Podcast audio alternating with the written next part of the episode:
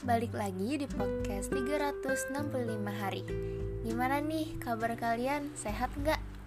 Aku harap kalian sehat-sehat ya Di sini aku ingin membagikan sedikit motivasi untuk kalian dan harapan aku di tahun ini dan sampai akhir tahun 2022 Di tahun ini saya tidak ingin terlalu banyak berekspektasi yang berlebihan seperti di tahun kemarin karena semakin banyaknya hal yang harus terjadi di tahun kemarin itu semakin membuat saya kecewa.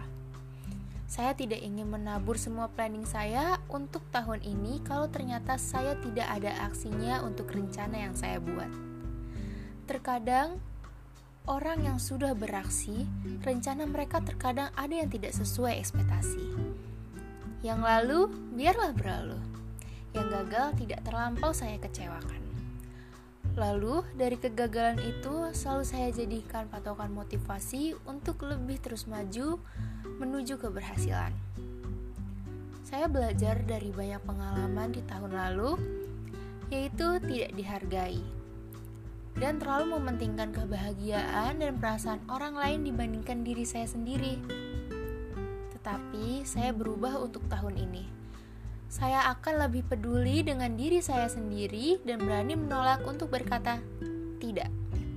Padahal yang sebenarnya akan membuat saya lelah.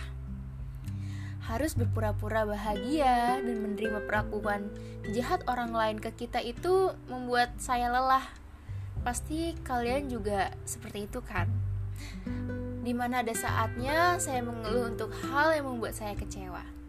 Tetapi sehabis itu saya langsung bangkit dan begitu pun juga teman-teman ya kalian jangan patah semangat dan terus berusaha dengan apa yang sedang kalian lakukan dan kerjakan di tahun ini saya ingin mencatat semua pencapaian yang telah saya dapatkan dan di samping itu, semoga kisah dirimu dan diriku akan luar biasa dan lebih hebat daripada sebelumnya.